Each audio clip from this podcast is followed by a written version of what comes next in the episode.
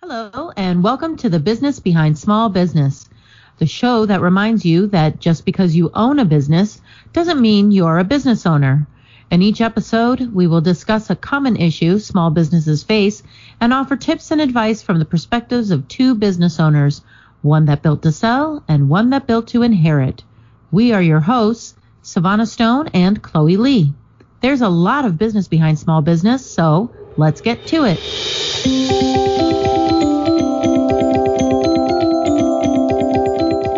This is very close to my heart right now as I go through hiring for my own company at the moment. And I'm also hiring for my clients because we also recruit for clients. Last year was a complete head scratcher and with one fell swoop felt like the entire industry changed. In saying that, there are changes in hiring that you may not be aware of. So we're going to share our tips, advice, and pain points to hopefully help you hire right the first time, every time. Before we begin, we should note our disclaimer. We are not licensed financial experts, nor do we give financial advice. Anything we share with you here on our podcast, whether it be a personal experience or submission or advice, tips that have worked for us or that we believe would work for you should not be viewed as either financial, business, or tax advice. We ask for you to do your research, have open and honest conversations with your company's own support providers, and make decisions based upon that. Throughout this broadcast, we will share our knowledge and give suggestions and hope you will receive them as part of your overall research to better your own company. So, in saying that, Chloe, this has been something that you and I have talked about multiple times. And um, I, I, know I say it with every episode, but this is like a really meaty episode. So I say that because it's true. All of our episodes are quite meaty. Yes, but this one is is I feel like very spot on right now because it's not just a conversation that you and I have had. I feel like it's a conversation that I've had with a lot of other people in every industry that are having hiring issues. So let's start with some changes or advice that you may have seen due to the due to the pandemic, parts of it that you think will go away, parts of it that you think will stay, and what predictions you may have on how it may continue to change, and of course, any advice you have on best hiring practices. So prior to the pandemic, working remotely was was already a concept right? There were businesses that were all virtual or had some kind of co-working space that allowed for the flexibility to work from home or go to a nice shared office like a WeWork or a Regus. So even before the pandemic, work remote wasn't a foreign idea. But it, you know, even more so than just that, it actually felt like a really cool, exotic idea that everybody who hears about it, if you're the one working remotely, they'll give you that kind of nod and look that says, you know, you lucky devil, you get to work from home. Yes. Yeah. That would have been me with you. So what I felt like the pandemic did was basically push the adoption of work remote from a steady uphill climb, if we were looking at it on a chart, to something that basically looked like a hockey stick. Because of the pandemic, the words Zoom and Teams are now verbs because video mm. conferencing is such the rage now. And then pre-pandemic, uh, funny enough, I felt like it was almost offensive to offer somebody to meet by yes. video rather than person. Um, mm-hmm. so I'm actually really glad that it is a necessity because you know, to be quite honest, if you live in a high traffic area like we do, it's yes. kind of nice not to be stuck in traffic. Totally. I mean, anything, anytime you have a meeting, it takes three hours longer than I think it does for anyone else. Fair enough. So, so you're like, 30 minute meeting? Absolutely. I'm on it. Zoom, sure. So now with the pandemic, companies all had to adopt to their employees working remotely. And so that kind of meant that there was a lot of figuring out what to do with your company culture. Mm-hmm. Right. So how many companies tried those virtual happy hours and virtual Christmas parties last year? And how many companies do you think will try to repeat the same thing this year? Please don't make me do that again. All I can say is my friends in HR have been stressed out of their minds um, having to deal with employees who are teetering on the edge of feeling safe or not safe to return to the office and trying to walk the fine line between compliance with local and federal laws and mandates and then the employee's welfare and ultimate job fulfillment. Not to mention the situations they had to deal with kind of just due to all the stress and anxiety that's a byproduct of being locked down for so long. Mm-hmm.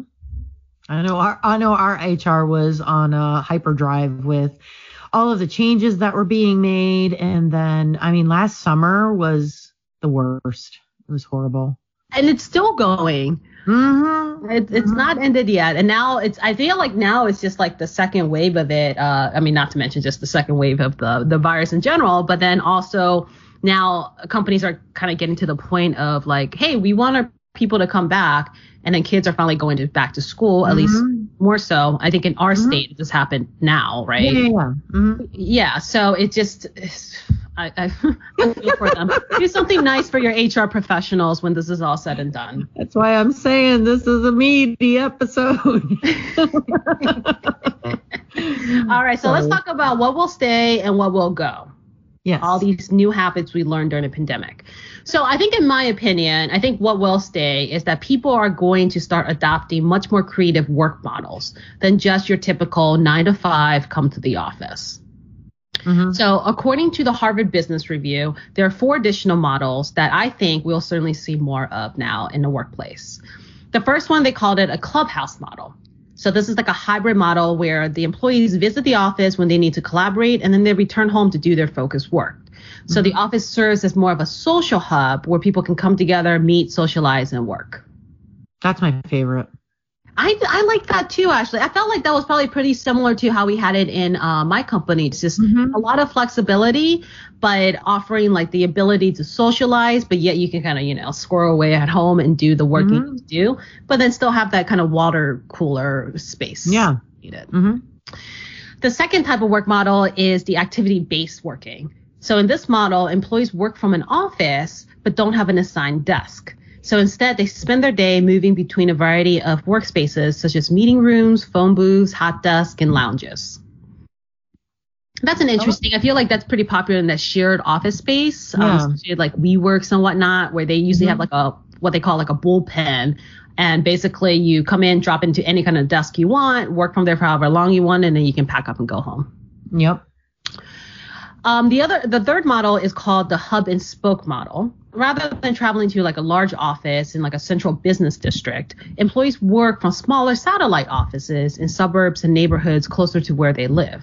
So naturally, this saves them on commute time to being going to a central office, but you still kind of have the benefit of having face-to-face interactions with your colleagues, probably in the area that's close to you. That's a pretty cool concept too. I would imagine that's pretty popular, especially if uh, companies like uh, with employees that are nationwide kind of allows them the benefit again of you know getting together close to where they are but not all having to travel to one large office in the city Well, it kind of broadens your uh, your hiring as well. So you don't have to hire or you don't have to consider people being close to the office. You might find some great talent that's maybe 2 hours away and you know you can have a smaller satellite office 2 hours away and not lose out on the opportunity of having that ta- talent work for your company. And not to mention the uh, cost savings right of the standard Mhm. living of somebody else living in a place that's lower standard living than maybe where Oh, your office is you get a nice benefit they see a nice increase in their pay it's kind of a win-win Mhm. And the last model is just virtual. So in Mhm. this case, of course, employees work from home or really anywhere they like, which really just kind of allows companies to really not have to hold on to an expensive commercial lease and continue to build on what they started during the uh, pandemic. So I Mhm. think we saw a lot of this happening because a lot of, um, especially in the commercial lease space, they're really suffering because a lot of these large companies have gone on so long working remotely and fully, fully virtual, they realize that they don't need an office anymore. Mm-hmm. I mean, that's that's been me since the since the beginning, and I feel like last year was the best marketing I didn't pay for, because because before that people would be like, "What do you mean you do a remote? How do you work remotely? How do you do this remotely or that remotely?" And then last year they're like, "Oh, I get it now. Can you please do those things for me?" Yes. Year and I was great. actually a little surprised how how many companies really had to scramble to figure out how to do it work remotely. I think Mhm. because you and I, our companies were pretty much the same. I think I well, I actually had a kind of shared office space, so I did Mhm. that whole you know uh, clubhouse kind of feel. Like I I saw, I heard a lot of companies just just didn't know what to do with all their people and all their equipment and how to you Mhm. know. I think we had one company where um all their people actually had desktops. So the best they could do is tell other people to come to the office, grab your desktop and all of your equipment, all your wires, and go home and plug Yeah. in. Yeah. All right. So I think the other item that I think is going to be here to stay is really this kind of support uh, socially, economically, professionally, the support for the lifestyle of and the rise of the digital nomadic life. Mm-hmm. So again, digital nomad was that very cool concept everybody heard about pre-pandemic, but I think post-pandemic, people are really gravitating toward this kind of life. I mean, mm-hmm. so much so that Airbnb, who went public at the end of last year, they put on this article earlier this year, which was kind of the talk for the week, essentially, about how their business is going to basically explode because people now, more than ever, are booking Airbnbs around the world for extended stays so they can simply work remotely from different location.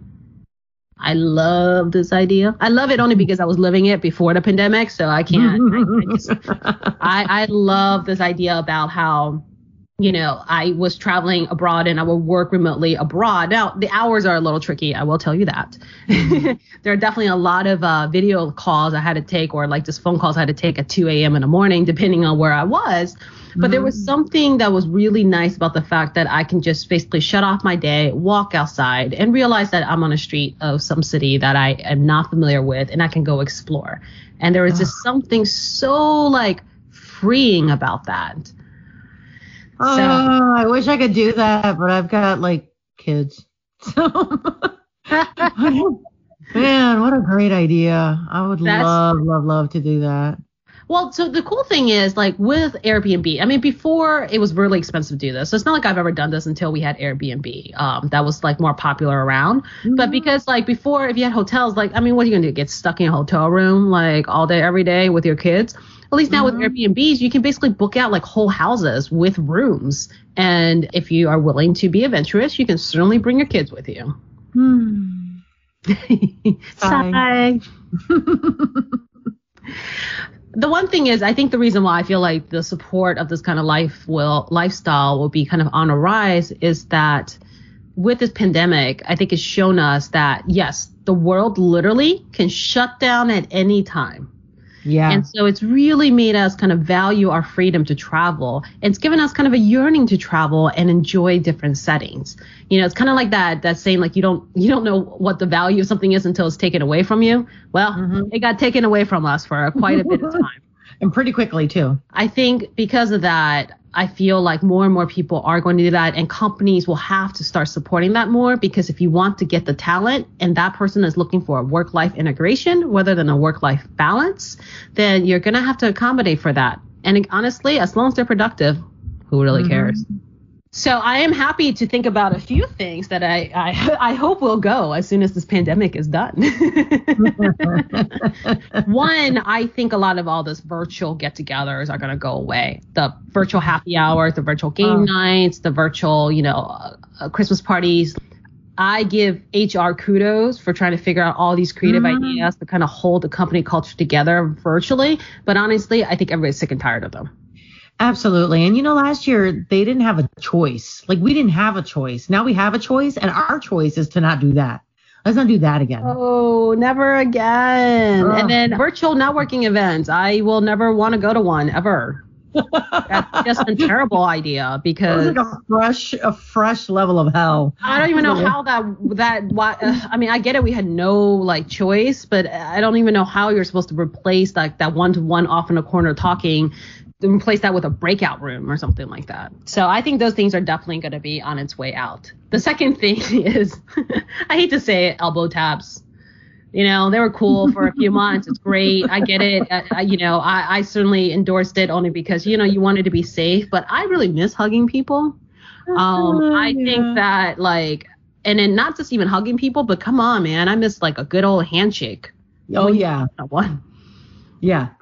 Yeah. I mean, to be fair, to be fair for the germaphobes such as myself, when I would do um, handshakes or like after the meeting or whatever, I would excuse when everything was done. I would excuse myself, go to the restroom, wash my hands, go, and then get in the car.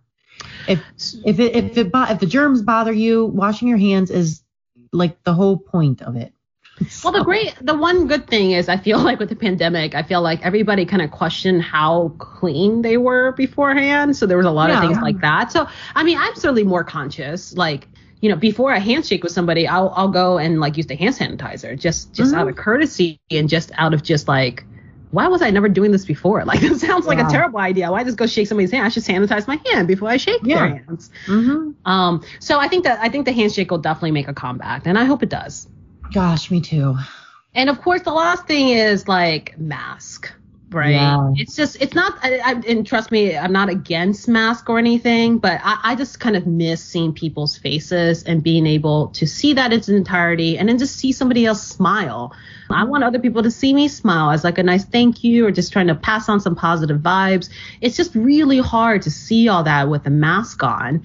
And then, mm-hmm. of course, not to mention there's so many activities that's just a little harder, like flying with a mask mm-hmm. on, all these things that, I mean, I really hope that we can quickly get to a place where we're all safe and we no longer need a mask. Mm-hmm. And it seems like we're, we're on our way there. I mean, that's a, that's a different conversation, but it, it, we're hopefully on the right, right now it seems as though we're on the right path.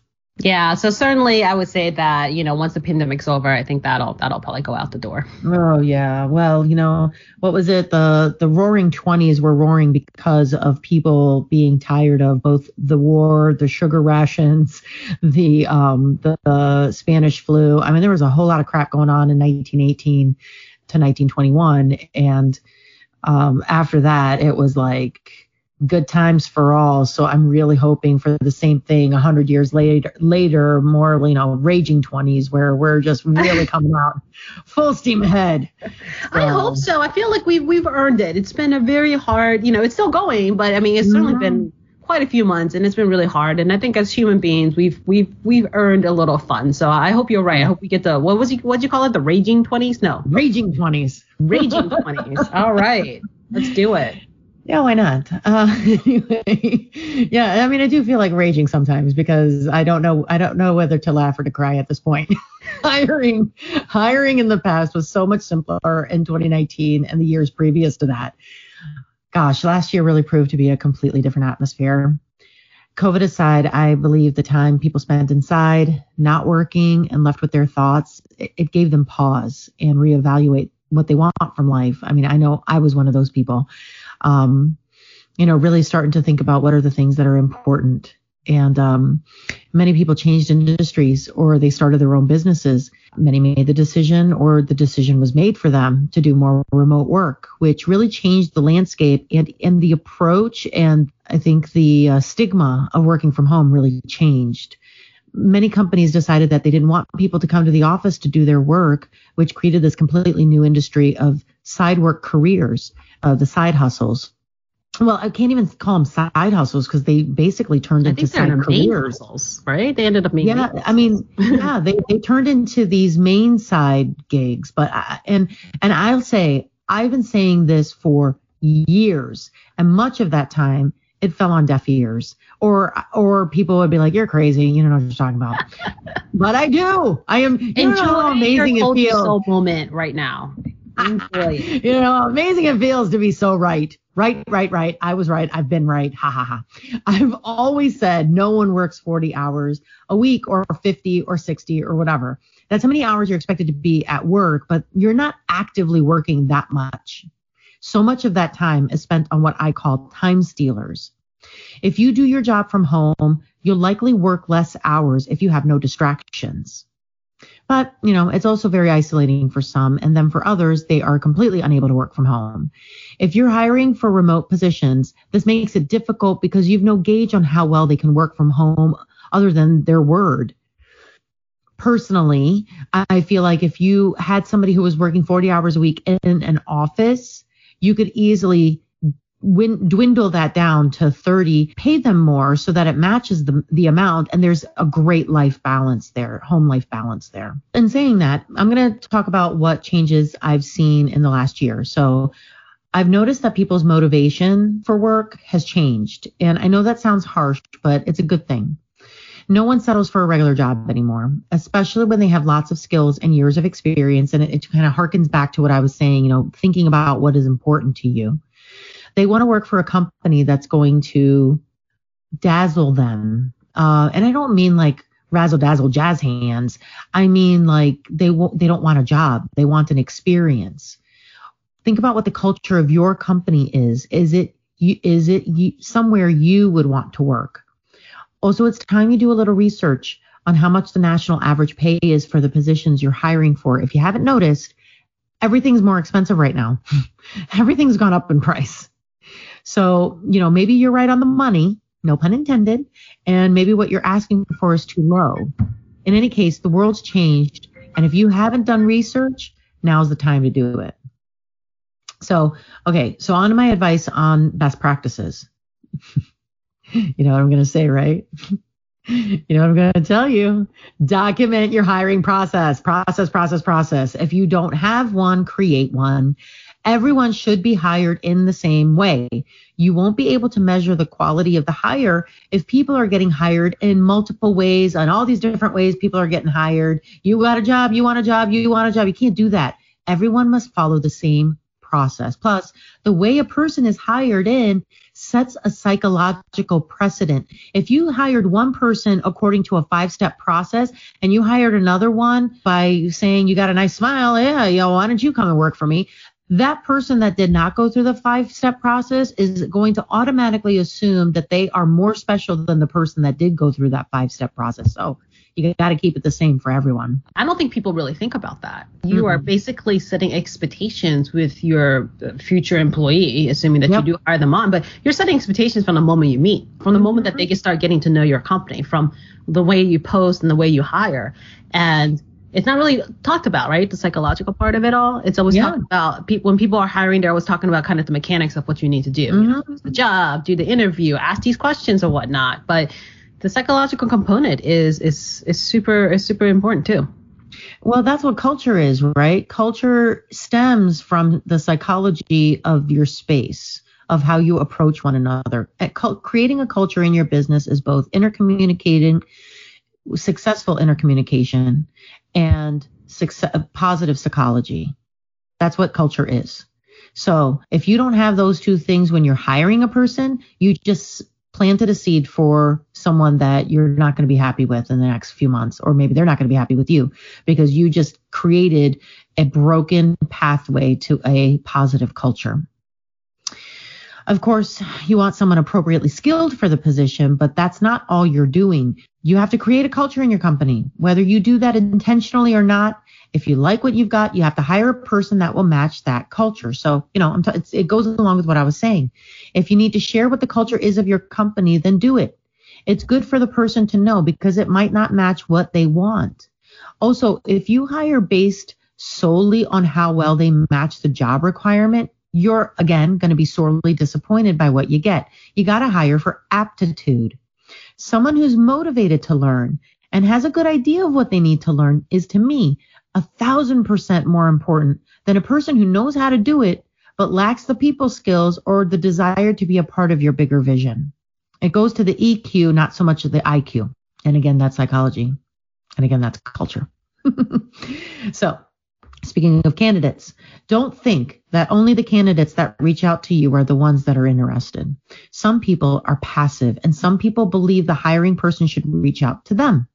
There are no hard and fast rules in the way in the process, I guess, of how a person responds to an ad. Take a look at all of the applications, reach out to the ones that speak to you. And I don't I don't mean physically talk. I mean the ones that your gut tells you to follow up on. Lastly, you want to build a team that will last. So don't discount who you already have. If you have an employee that could shift to a new position if they had certain skills, consider hiring internally. And, and in all honesty, if you have somebody that you know could do really well, but they just need a little bit more, or they need a certification, maybe they need a little bit more education, invest in them. Of course, have a policy to protect yourself from, you know, any, any wrongdoing, but invest in them. Because if you've got somebody who it wants to be in that position, just needs that one extra thing, then why hire out when you could hire in? You could even split responsibilities between persons to act on their strengths. Flexibility in the workplace is more important now than ever. It's not about just being physically there. It's about the persons that are the actual persons themselves and their their um, offerings to be flexible. People had a taste of what it feels like on the other side and they're not willing to let that go.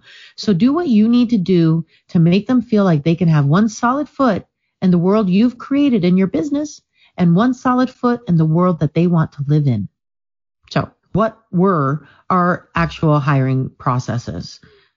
Ooh, so I ended up doing most of the hiring myself. And, and this wasn't after the fact that I, I, have never tried recruiters or agencies. I certainly have.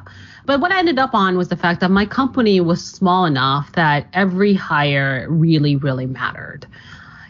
And recruiting and hiring was something that I simply had to learn to take on and do it myself to kind of cut to the chase and get it right. Now, I did work with some very talented recruiters during my time at the mm-hmm. company. Mm-hmm.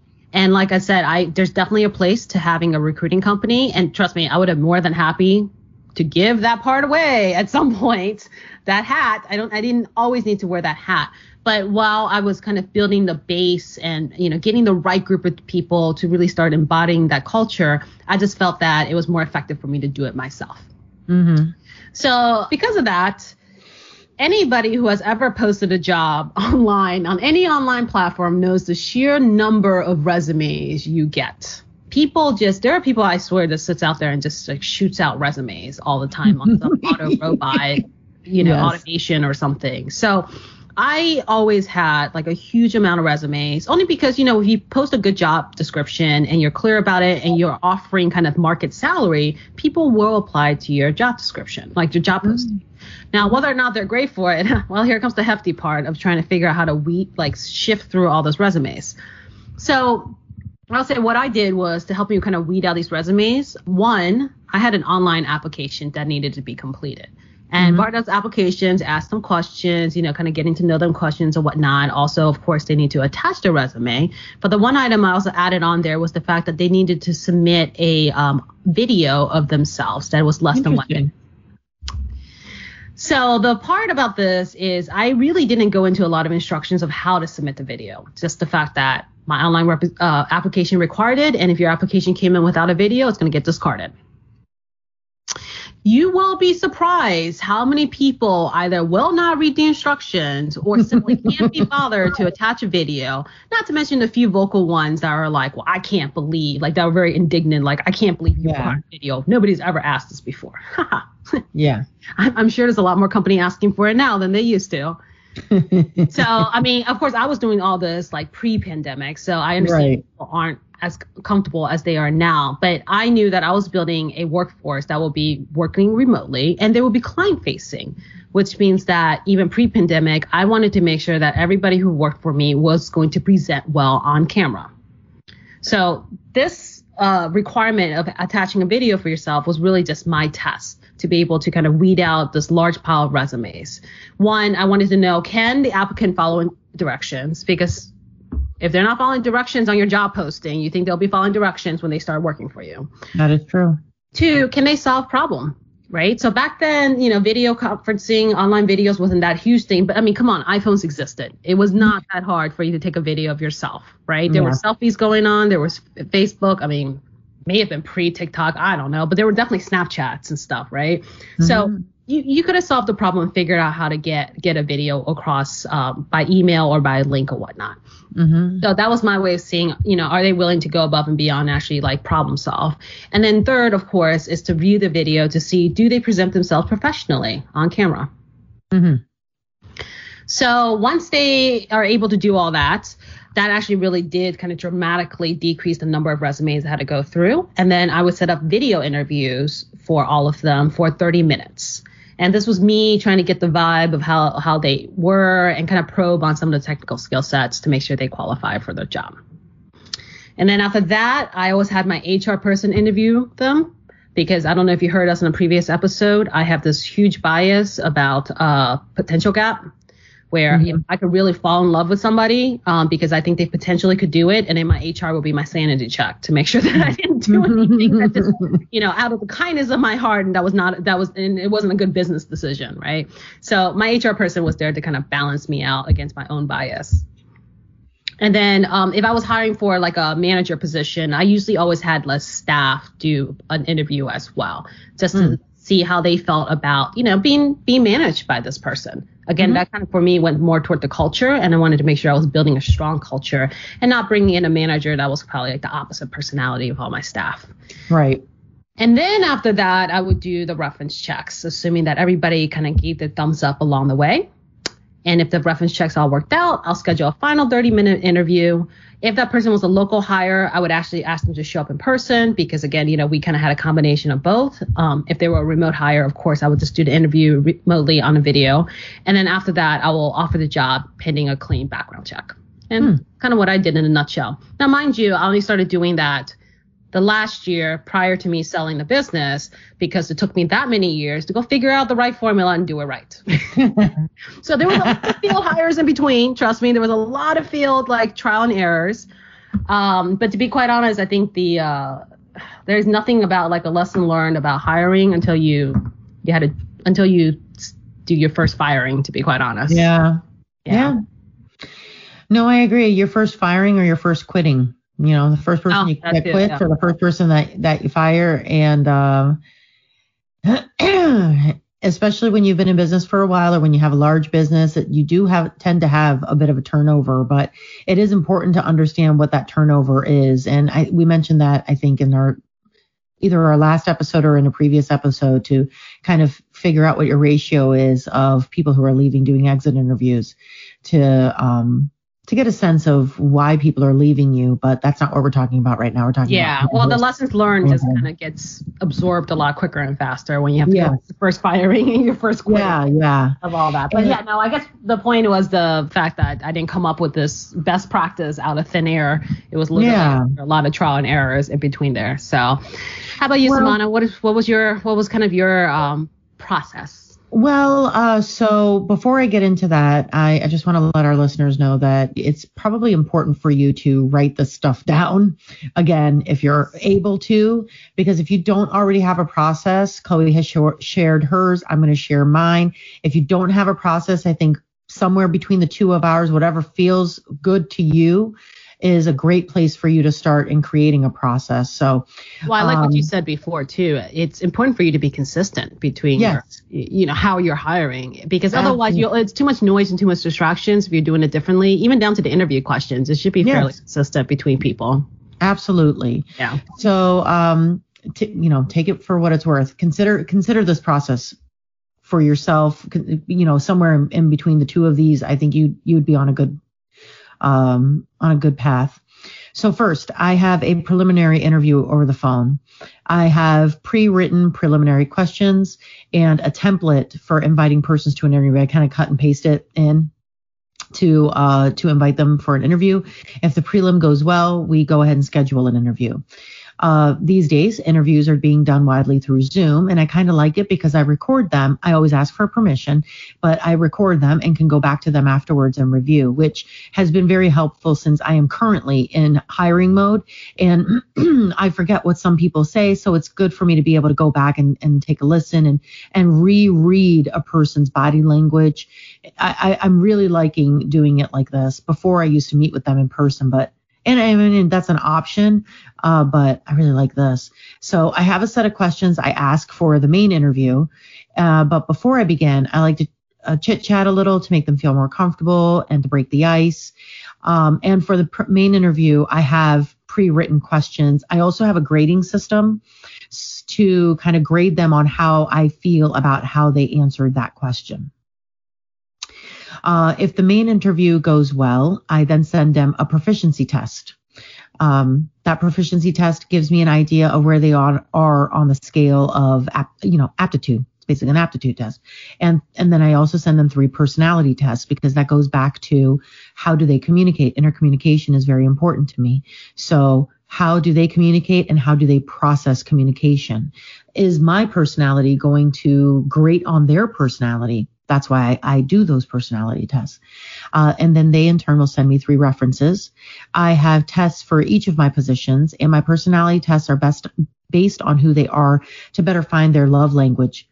So um, while I wait on that, I call the references, and I have a form with with uh, pre-written out questions for those references that I ask with each call.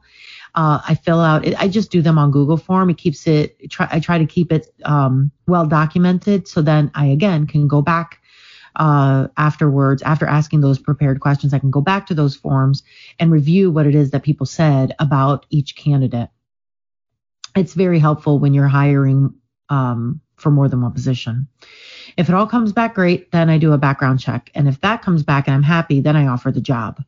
It's the same process for everyone. It's the same process I use for recruiting uh, for my clients. And I've been pretty successful thus far. And I find it's pretty easy to follow and to execute. It's very nice. I, I like the part that you were saying about having consistent questions when you're asking for references. I had mm-hmm. the same thing too. I had a form that I filled out because, like you said, again, you just want to be consistent across the board. Mm-hmm. Otherwise, it's it's pretty hard to evaluate one one candidate against another when you're asking all different questions. Mm-hmm. But that that uh, reference sheet with kind of the interview questions already listed out, that was that was definitely very helpful. Mm-hmm. Definitely.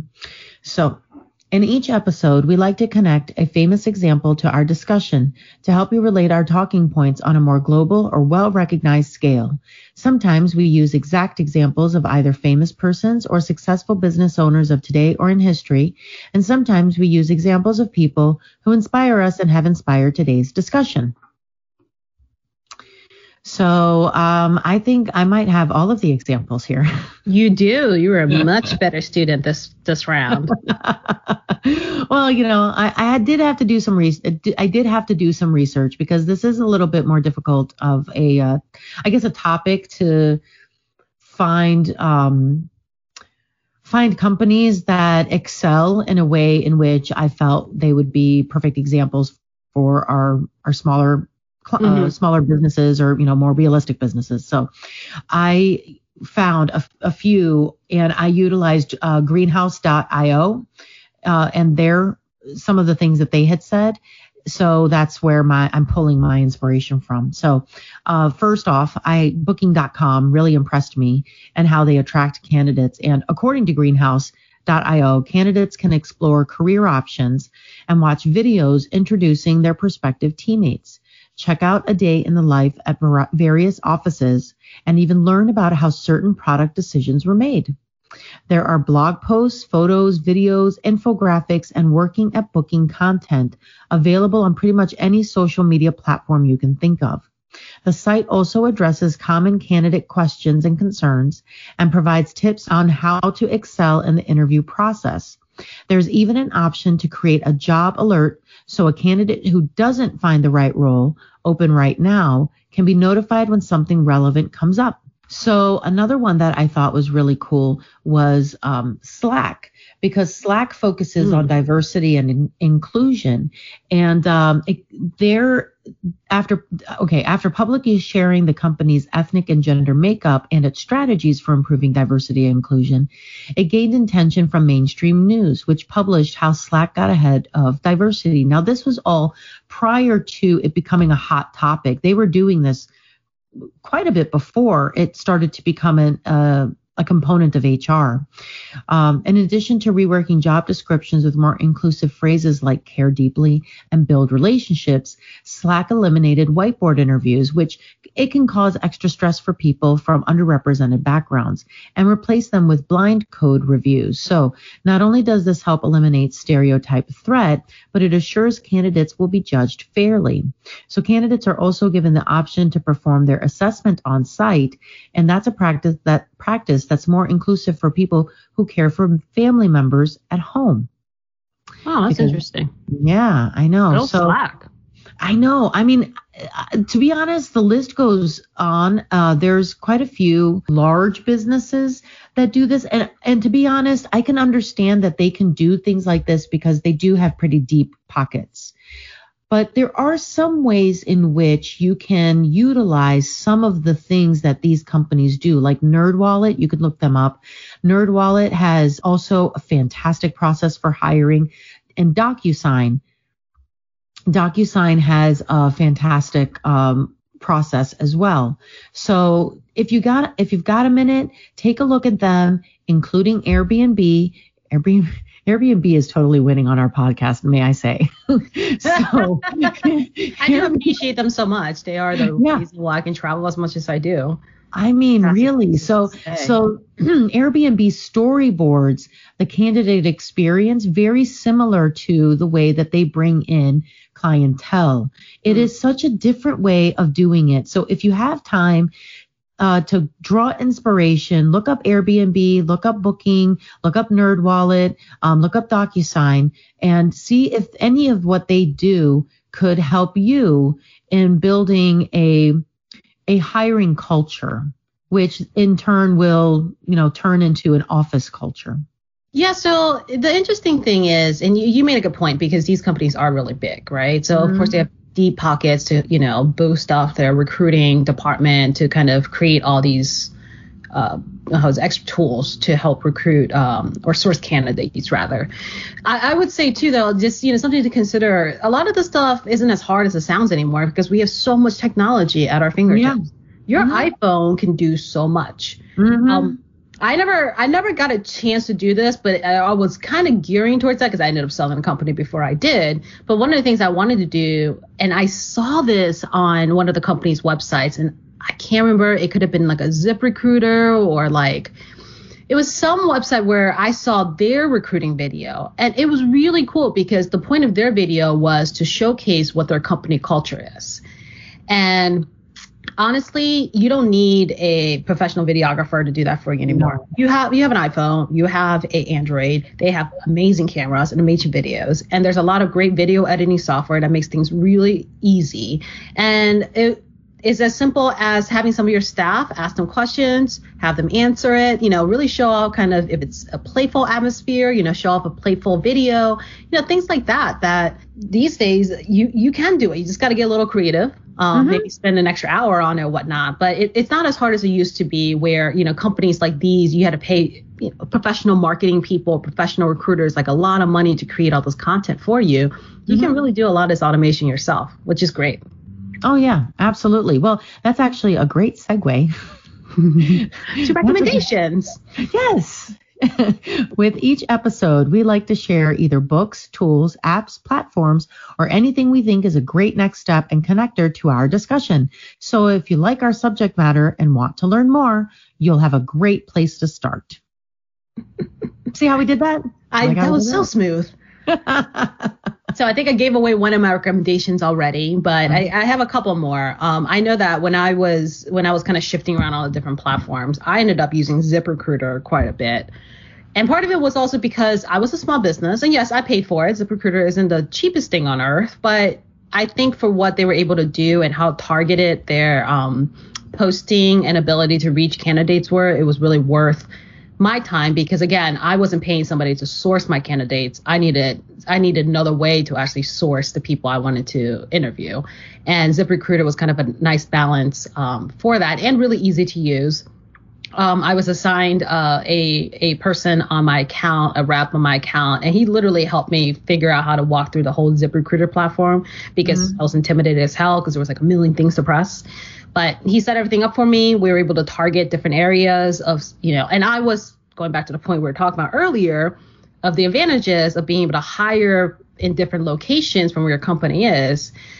If your if your company is based in a city that is incredibly, you know, has an incredibly high standard of living, like Sevana, Sevana and I are, then you can actually recruit out to other places where they have a lower standard of living, but you have equally good talent and you can probably afford to pay more according to where they are, but it still be less than a market value of your current city, and you get a great benefit in there. They do a great job for you. They're getting paid more than what they would be anywhere else, uh, mm-hmm. according to where they live, and you're getting great talent for what is less than the market price you would have to pay to recruit around your city. So that's what we did with ZipRecruiter is we ended up honing in on certain cities that we knew had a lower uh, cost of living, but they weren't a small city either. They just mm-hmm. were cheaper than the the area we were in. Mm-hmm. And so that that was that was really helpful. And then plus they had the online application, so you know every person had to answer the exact questions, and then you can you know do it so that you know if somebody decides to skip a question, then their their stuff gets like you know hidden and discarded. So it kind of helps you read through a lot of that stuff. Mm-hmm. Um, the other thing about personalities, somebody just actually introduced this to me recently. I didn't use personality testing in my um, recruiting process, but I really wish I did mm-hmm. because uh, of all the good things you've been saying about it, to be quite honest. um, I really wish I did, but I guess I was kind of like the the gauge of personalities at that point um, in in that time. But eventually, we would have incorporated that because it's just it's just a wealth of information to understand the personalities you're hiring and making sure that they all fit into your company. So yeah. somebody just introduced to me 16personalities.com.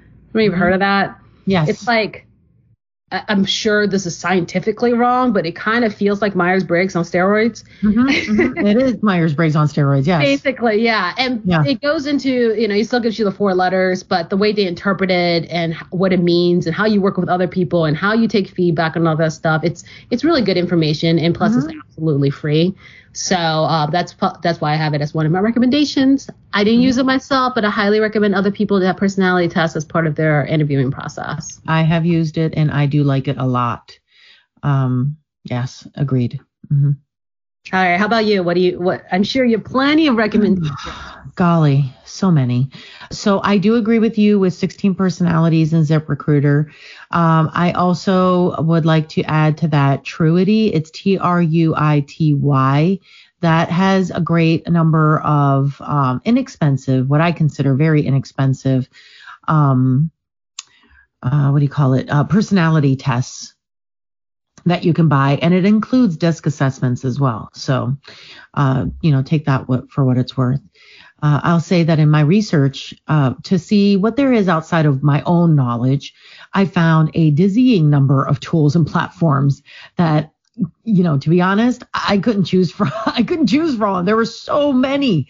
Uh, so I I think that our listeners ought to go to uh, builtin.com slash recruiting slash recruitment dash tools. This is where I found 76 recruitment tools that are new for 21. Wow, okay. That's what I'm saying. I was like, uh. okay, this one I will remember to put in the show notes. Yes, please put that in the show notes. It's the best list I have I have seen, and they have it broken out on where you are in the process. So so basically the what they have it is is are you in the brand new part of the hiring stage? Are you in the background check hiring? Are you in the references part? Are you, you know, where where are you?